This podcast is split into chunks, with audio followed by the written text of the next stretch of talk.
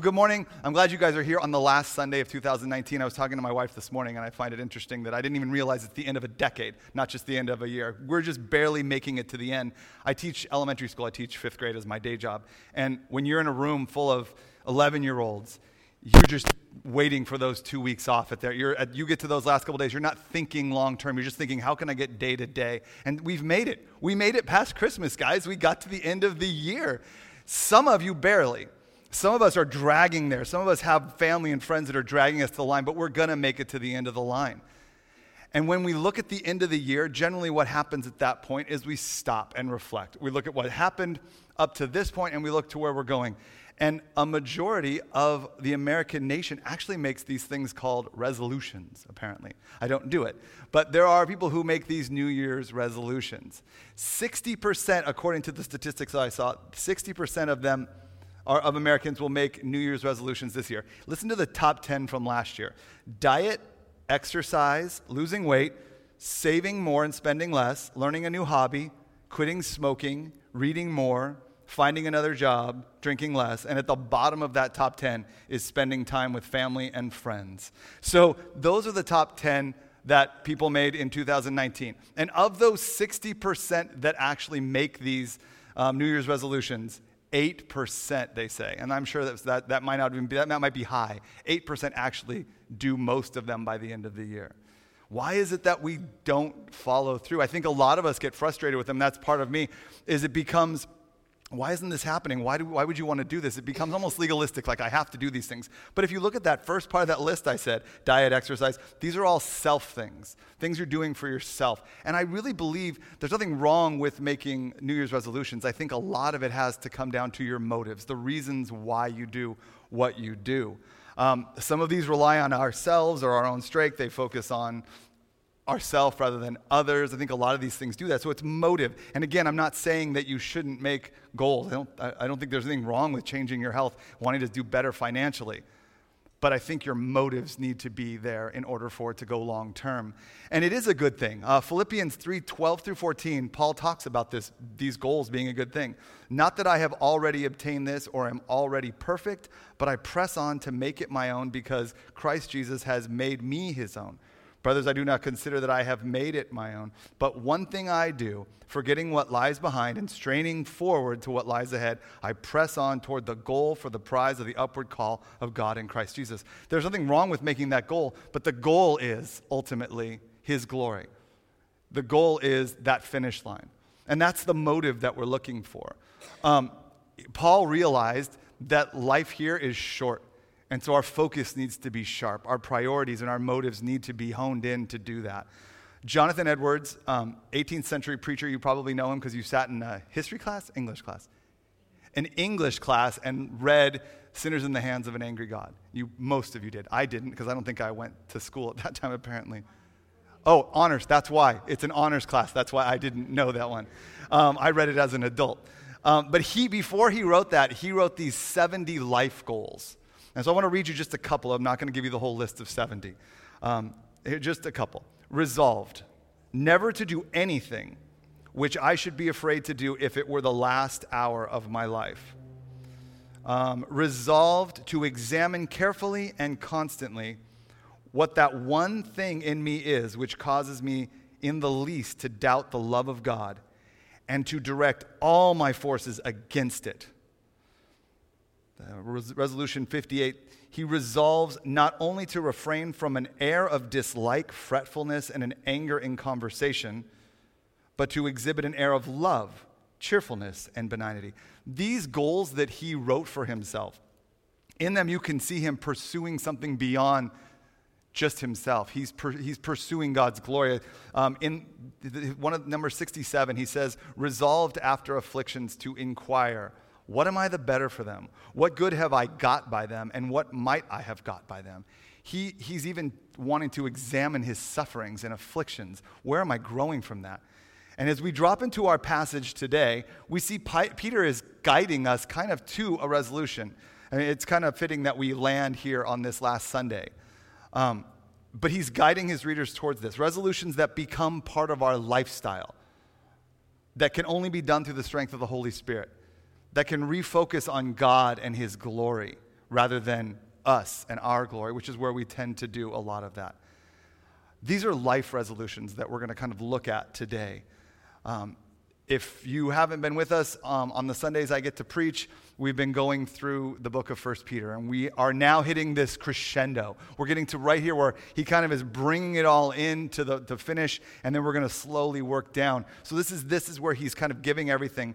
Um, this is a letter that was written to Christians who were in exile, scattered all over, who were going through or would be going through persecution for their faith. The suffering that he talks about in 1 Peter is, in context, speaking specifically of persecution for their faith, for what they believe, for the fact that they stood out and said, I am a believer. It doesn't mean that some of these things can't be applied to other suffering, but when we talk about this suffering, we're speaking specifically about your suffering as a, as a believer and for what you believe. Um, he started out the letter by reminding them of their identity in Christ, who they were. And then through that, he called them to stand up and to continue to live on mission in spite of this persecution. Where a lot of us would crumble under that kind of persecution and stop, he's saying, press on. You're persecuted and you will continue to live on mission. You're not going to turn inward and focus on your suffering. You're going to press on and be on mission. Um, and so as we enter the as we enter the text today, you see us beginning to wrap up this main part.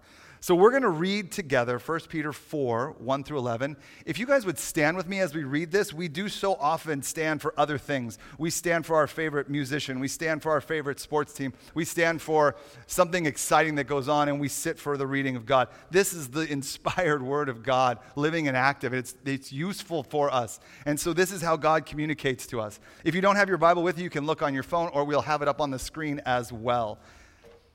I'm going to read through this first pass, this first part of the pass. We're going to do 1 through 11 today. Therefore, since Christ suffered in the flesh, arm yourselves also with the same understanding, because the one who suffers in the flesh is finished with sin, in order to live the remaining time in the flesh no longer for human desires, but for God's will.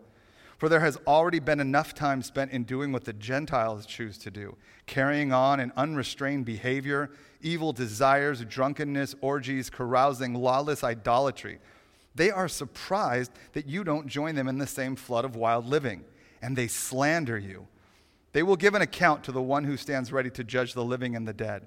For this reason, the gospel was also preached to those who are now dead so that, all, so that although they might be judged in the flesh according to the human standards, they might live in the spirit according to God's standards.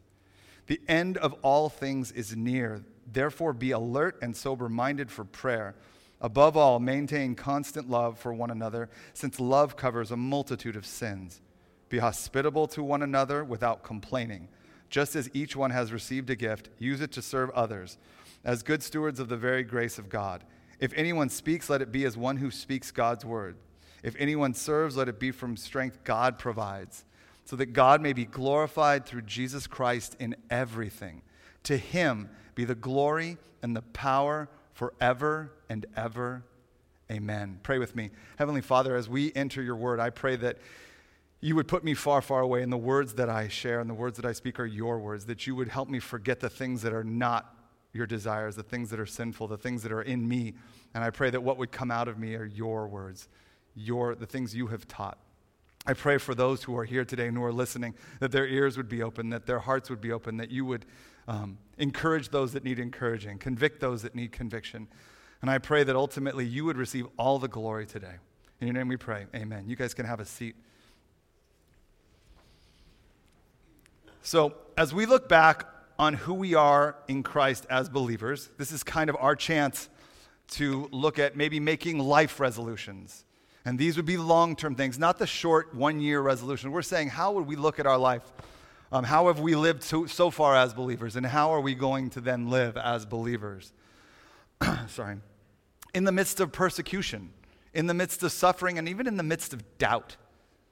Peter is calling us to these. And it's not a list of law. We, we remind you this all the time, but our, our hearts so quickly turn to this. Our hearts so quickly turn to take a list like this and make it rules that Jesus would be pleased with us. If we follow these rules, God will love us more. You can't do that. There's nothing you can do that will make him love you anymore.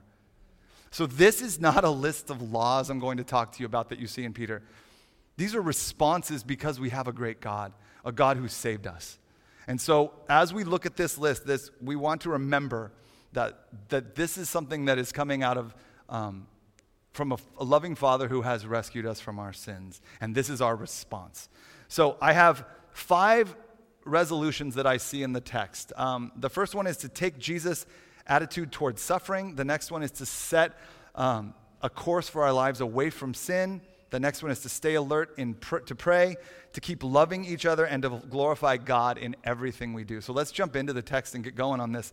Um, the first one I, ha- I see that the Christian should resolve to take Jesus' attitude towards suffering. Look at verse 1. Therefore, since Christ suffered in the flesh, if we look back to 318 you'll see that it tells us that passage that we just finished before we got to this text. You see that he starts to talk about how jesus suffered in the flesh. So he's, that therefore is telling us we're going back to that and reminding because that ends with vindication and glory. You see the picture of jesus victorious sitting reigning on the throne with his father. So he's reminding you therefore since christ did suffer in the flesh reminding ourselves that he was human that he was also God, that he suffered. Because sometimes when we get into suffering of any kind, we instantly go, like I said, back into us. No one understands this. No one understands my suffering. No one knows what it's like to go through sin like this. Let me read you something a list of sufferings that he went through from his birth to his death. He suffered an uncomfortable and unsanitary birth in a stable. From day one, we see suffering. He suffered the terror of fleeing for his life as an infant. He suffered the trials of growing and learning as a boy. He suffered powerful temptation. He suffered exposure to disease. He suffered homelessness. He suffered hunger. He suffered sadness and grief. He suffered disloyalty and betrayal. He suffered physical pain. He suffered disrespect and mockery. He suffered misunderstanding and misrepresentation. He suffered the emotional pain of the rejection of his father. He suffered punishment for the sins of others. He suffered injustice, he suffered violence, he suffered death, he suffered the full range of hardships of life in a fallen world. He suffered these things. These are the things that we think he can't identify with. He suffered them when he was here. So we need to remember that we, we do not have an unsympathetic Savior. We have a Savior who understands the sufferings we go through. It says, because since he suffered in the flesh, arm yourselves also with the same understanding, the understanding of Christ. Because the one who suffers in the, in the flesh is finished with sin. Um, when we see suffers in the flesh is finished with sin, when we read that at first, that one kind of throws us because are, are you saying that as a believer, I should be done with sin and I don't sin anymore? Because I'm pretty sure I sinned on the way to church. So maybe I'm not saved. If you look at Romans 6, 6 and 7, I'll just read it to you. For we know that our old self was crucified with him so that the body ruled by sin might be rendered powerless, that we may no longer be enslaved to sin. Since a person who has died is freed from sin. In our union with Christ, when we stand up and say we are, we are Christians, um, we, are, we will face suffering. And we, we see that in this, that once we have died with Christ, we die daily to our sins. But it's not something, as long as we're here on this earth, we are in, a, in, in the flesh. We will have temptations. We will battle sin. But through the Holy Spirit, we can be done with it. We can resist through his strength. And so when we see that, that one who suffers in the flesh is finished with sin, we see that's our old self. Our old self is battle is, is accepting the sin. Our new self can fight the sin, can resist the sin through the Holy Spirit when we, when we become converted, I guess is the best way to say, we die to sin. Our desire to sin should start to slowly ebb away. We fight it daily, but we know that there is something that we're straining toward. His death on the cross gave us freedom from that. It doesn't mean we don't battle it. It doesn't mean, I mean, you, you got to know that we're going to battle it. Our hope is eternity where there is no sin. Peter reminds us of our past and then the present for those who don't have that saving relationship. They don't have the ability to resist that. So, like I said, right before that, we see that there is this victory. And then we see that Jesus suffered. before that and then was victorious over that. And in this, when we step into it and say we are believers, there is a very strong chance if we are doing that, we will suffer for our faith. We will suffer in some way. And it may be minor and it could be major. I mean, it could be that to, all the way to the loss of life or to just an inconvenience in the way people treat you. But he understands that. He understands the way that we are being rejected in that. He's reminding us of that. In Mark 8, he promises that if anyone wants to follow after me, let him deny himself, take up his cross, and follow me. For whoever wants to save his life will lose it, but whoever loses his life for me and the gospel will save it. We need to have his attitude. We cannot be surprised in the fact that we are suffering because of what we believe, because he did. We don't respond against that because we know that will ultimately be, be taken care of, and we'll hit that in the next section. Our responsibility is to press on and not shut down because of that. He suffered. We now know because of that, our Savior has suffered. We, we can suffer and see the future and, the, and know that it is not permanent. Okay, so the second one would be resolve to set course of our lives away from sins of this world. So we said that we are freed from sin, and now we're saying to set our, in, on our way away from that. Look at 2 through 6 in order to live. Well, let's, I'm sorry, let me go back to verse 1. It says, Arm yourself with the same understanding as Christ. And then it jumps down. We're arming ourselves in order to live the remaining time in the flesh, no longer for human desires, but for God's will. So we're arming ourselves in the same, with that same understanding. That's kind of like a military word. We're equipping ourselves with the understanding that Christ have so that we can live the remaining of our time here in the flesh, as long as we're here, as long as we live here on earth, no longer for our own desires, no longer for our sinful desires, but for God's will. For there has already been enough time spent doing what the Gentiles choose to do. And then he gives a list of what we were like before and what sinners are doing currently. He goes through it. He says, unrestrained behavior, evil desires, drunkenness, orgies, carousing, and lawless idolatry. That's who we were. Clearly, he is reminding us as the readers that we lived before conversion in the flesh that that is what we did. But they are surprised that you don't join them in the same flood of wild living and they slander you. When we step out there and we live differently, we're not getting in their face necessarily, telling them you're insane, you're doing something wrong. We're just not doing what we used to do. We're, not, we're just not doing what they are doing, living those things like that. They slander me. Understand that when you live godly lives, when you live to live pure lives, that's a condemnation to their way of living. Just by living that out, just by not doing what they do, you are condemning them. And that's why they come at you. In some of your, in some of your Bible translations, it may say maligning you, slandering you. You're being persecuted for that because in their mind, this is it. You only live once.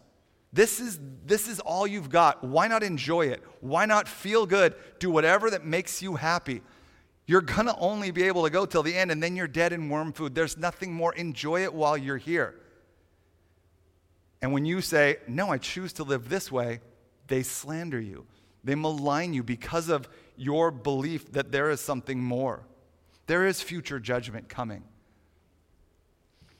The next two verses really kind of respond to that.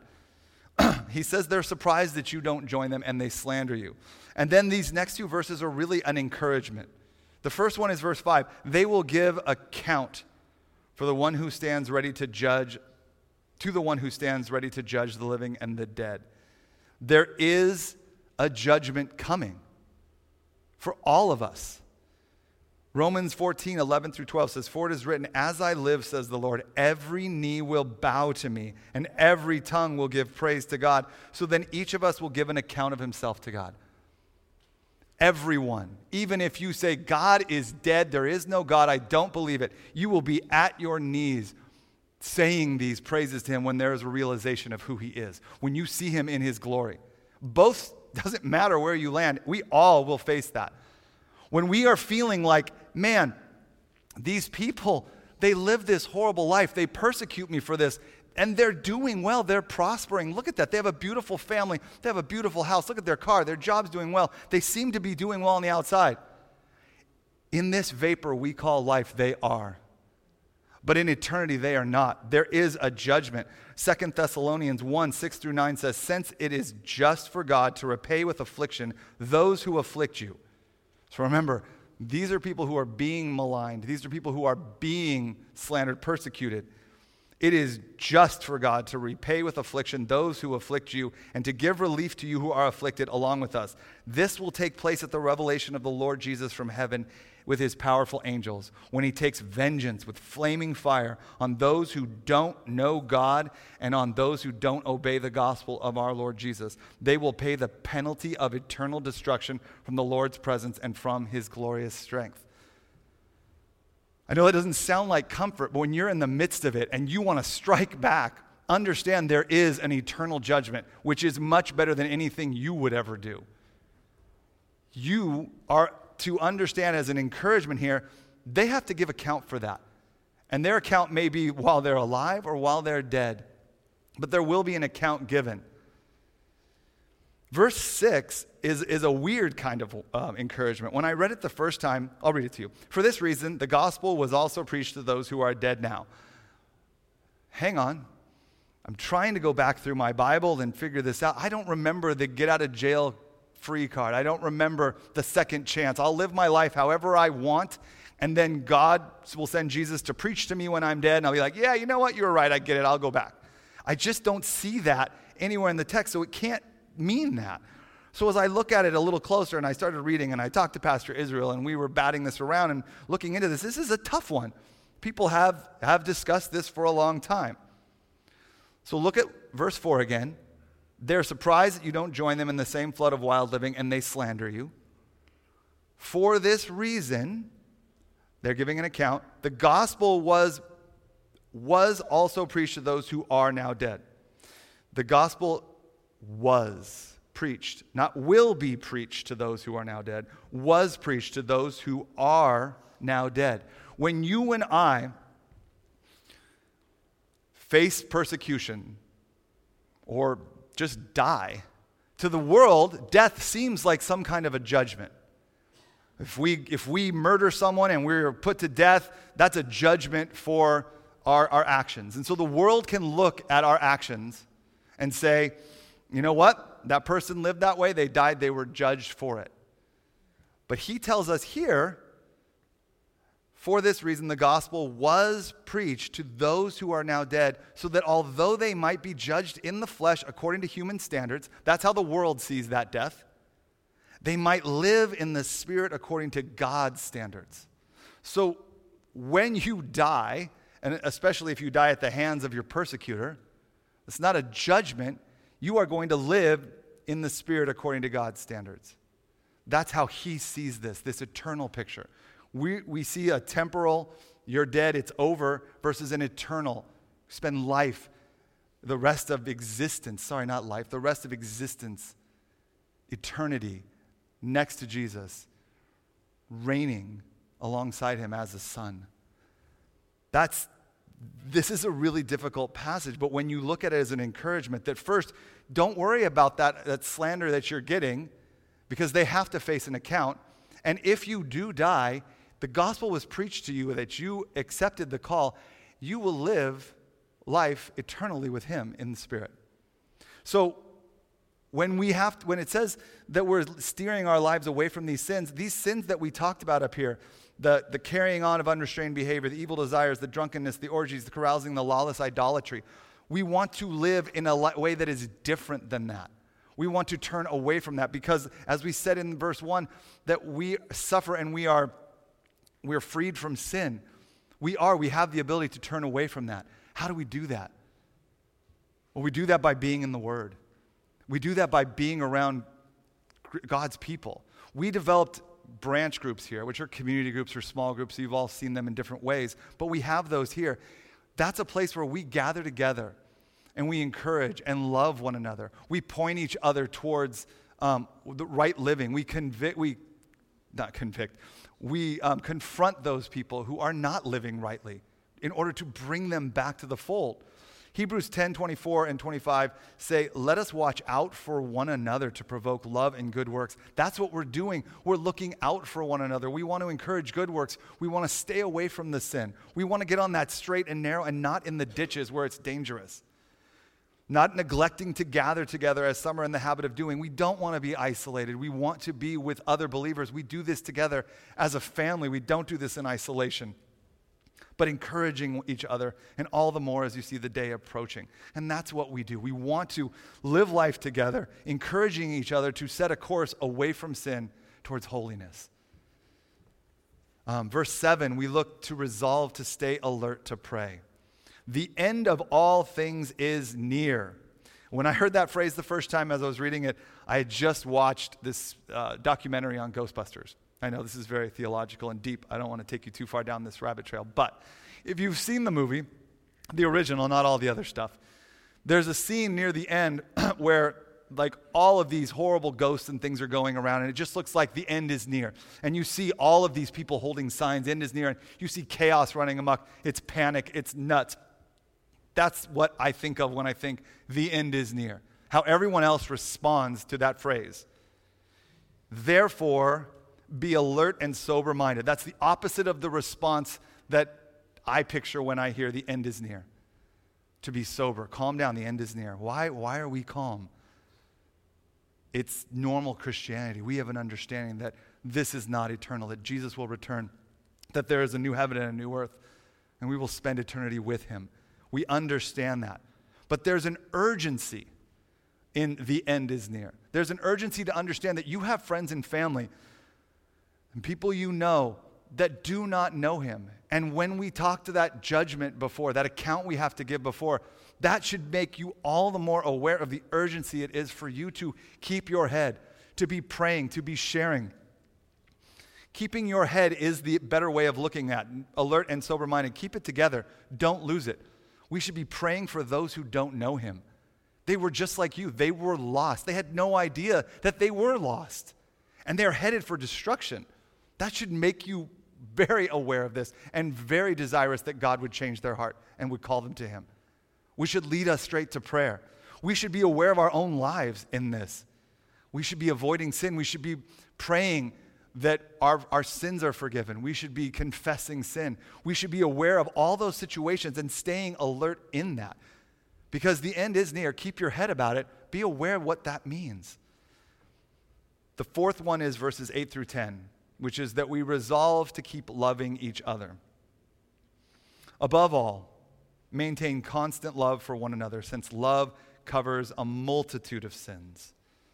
Love covers a multitude of sins comes out of Proverbs 10:12. Hatred stirs up conflicts, but love covers all offenses. Love covers a multitude of sins does not mean that I just ignore your sin and it's okay because I love you. Continue to live in that sin. I love you. No, love means we say something to them about that sin. But it means also that we don't hold that to them. We give them the benefit of the doubt. If they have a past that's a little shady, we love them and we give them the benefit of that doubt that says they have been forgiven, that they have turned their lives around. We don't search out ways to, to destroy a fellow believer. We give them the benefit of their intention. We ask those questions. We don't instantly go to that.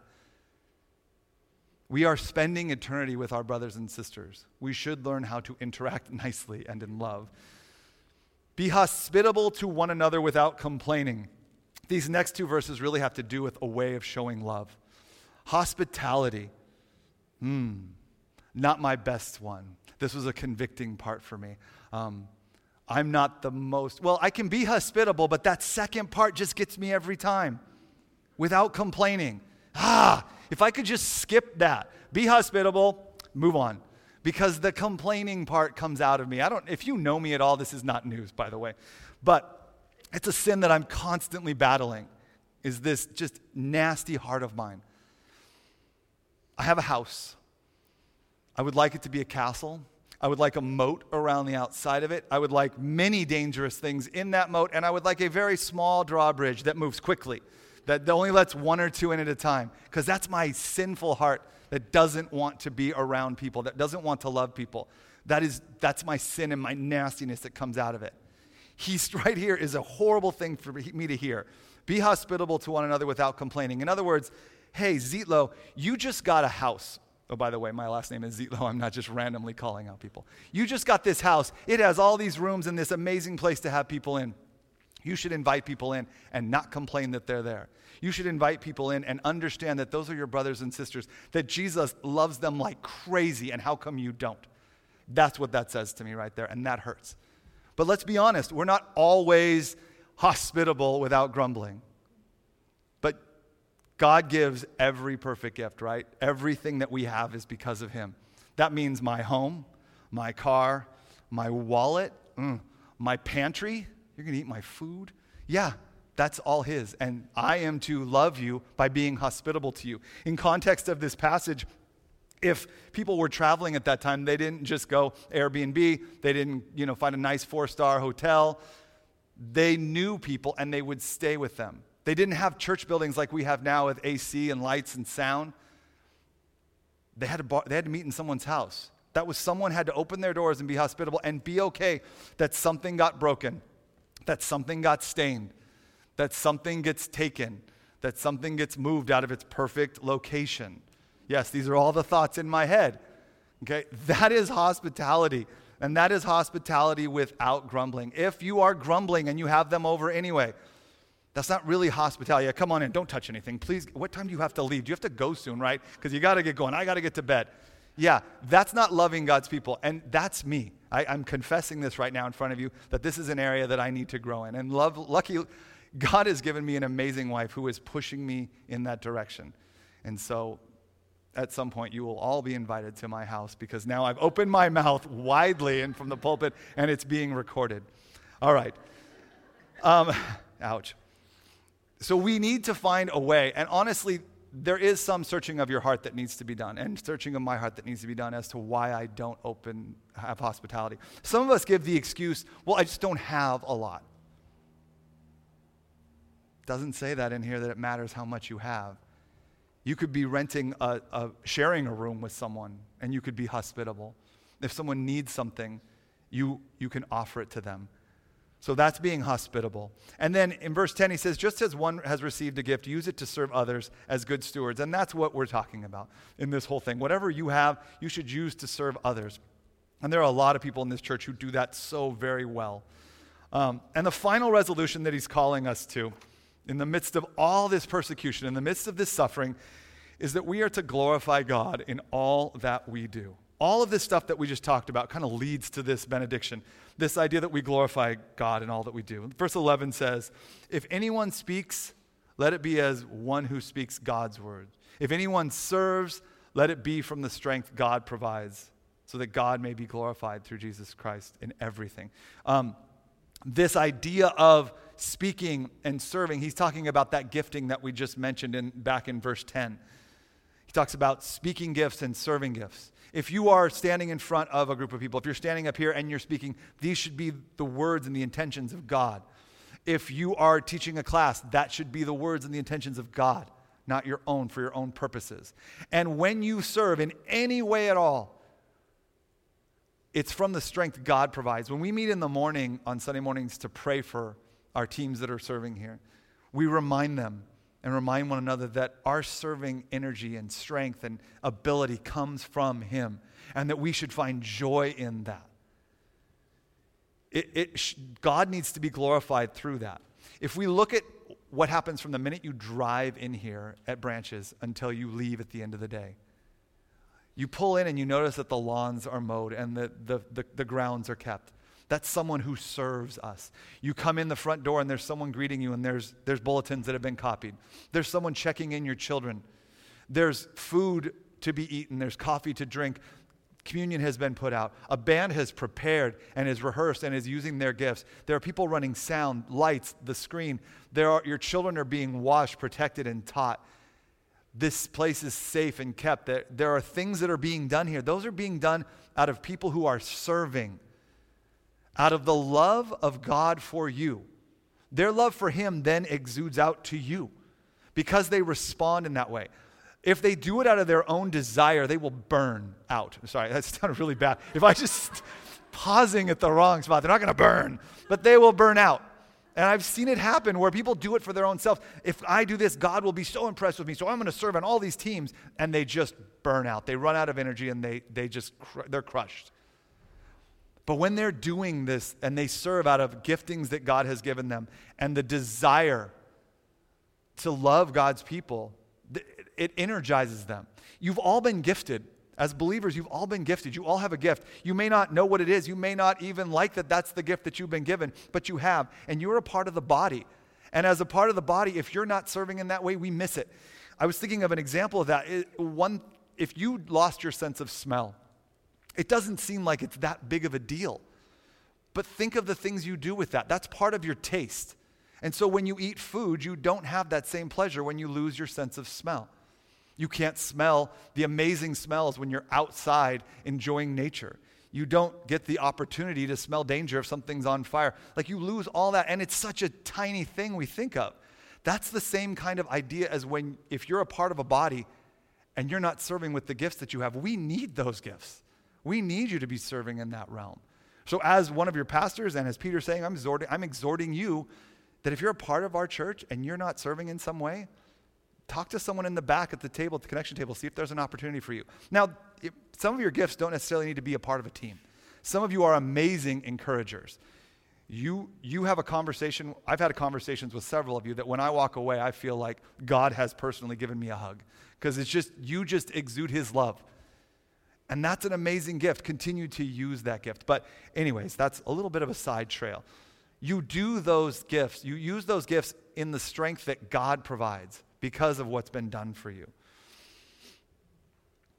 Um, when I get to this next part, we start to transition to this benediction idea, this sending, this blessing. And he goes out by sending it that way. So if you, if you look at the last part of verse 11, um, it says, So that God may be glorified through Jesus Christ in everything. All the things that we've done up to this point we do so that God may be glorified through Jesus Christ in everything.